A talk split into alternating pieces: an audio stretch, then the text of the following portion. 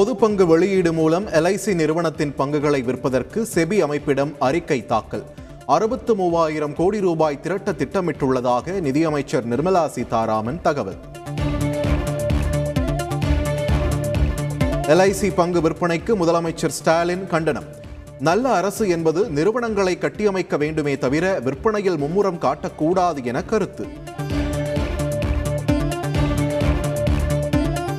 Madurai smart city ஊழல்களை விசாரிக்க தனி ஆணையம் என்று முதலமைச்சர் மு ஸ்டாலின் உறுதி.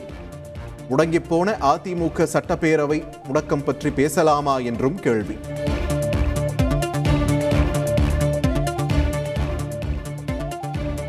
சட்டசபையை முடக்கும் அதிகாரம் யாருக்கும் கிடையாது. அரசியல் சாசனம் தெரியாதவர்களின் அர்த்தமற்ற பேச்சு என முன்னாள் மத்திய அமைச்சர் ப. சிதம்பரம் விமர்சனம்.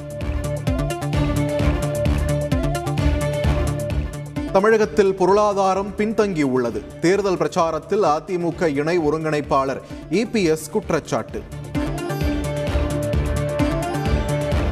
தமிழகத்தில் நிர்வாக திறமை இல்லாத ஆட்சி நடைபெறுவதாக ஓ பன்னீர்செல்வம் குற்றச்சாட்டு.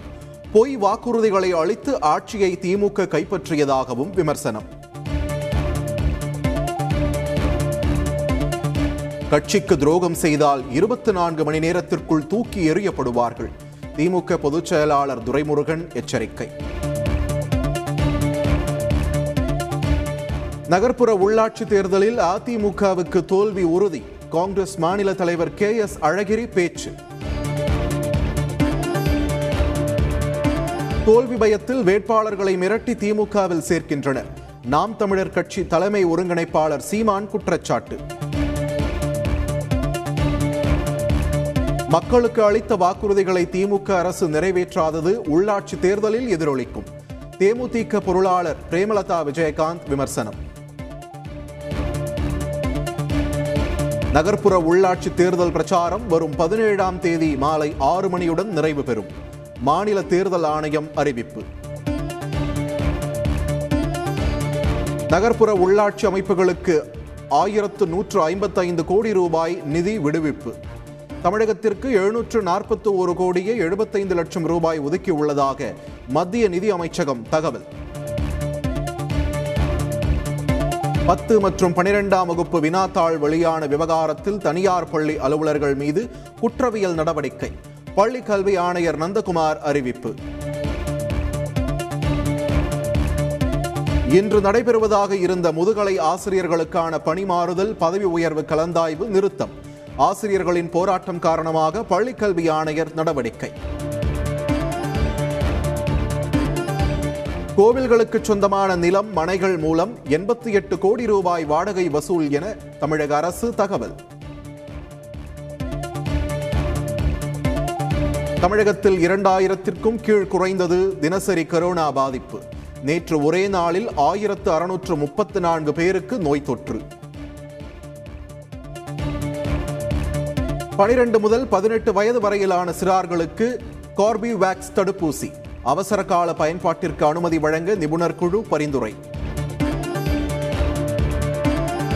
மருத்துவ மாணவர்கள் கல்லூரியில் சேர்வதற்கு வருகிற இருபத்தி ஓராம் தேதி வரை அவகாசம். மருத்துவத்துறை செயலாளர் ராதாகிருஷ்ணன் அறிவிப்பு. முன்னேறிய வகுப்பினருக்கான இடஒதுக்கீடு தொடர்பான தீர்ப்பு வரும் கல்வியாண்டு நீட் முதுகலை மாணவர் சேர்க்கைக்கு பொருந்தும். உச்சநீதிமன்றம் விளக்கம். டாஸ்மாக் கடைகளுக்கு எதிர்ப்பு எழுந்தால் ஆட்சியர்கள் பரிசீலிக்கும் வகையில் விதிகளில் திருத்தம். சென்னை உயர்நீதிமன்றத்தில் தமிழக அரசு தகவல். சென்னை விமான நிலையத்தில் ஒரு கிலோ தங்கம் பறிமுதல். துபாயில் இருந்து வந்த விமானத்தில் சிக்கியது.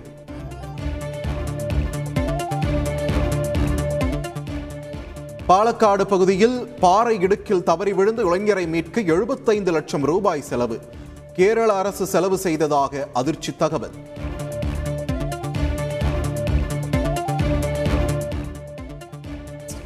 சட்டமன்ற தேர்தல் நடைபெற்ற கோவாவில் எழுபத்தி எட்டு புள்ளி ஒன்பது நான்கு சதவீதமும் உத்தரகாண்டில் அறுபத்தி இரண்டு புள்ளி ஐந்து சதவீதமும் வாக்குகள் பதிவு. உத்தரப்பிரதேச மாநிலம் இரண்டாம் கட்ட தேர்தலில் அறுபத்தோரு சதவீதம் வாக்குகள் பதிவு.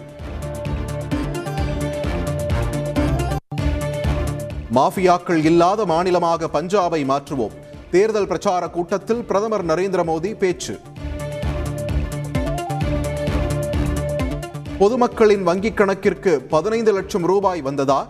பஞ்சாப் தேர்தல் பிரச்சாரத்தில் காங்கிரஸ் எம்பி ராகுல் காந்தி கேள்வி.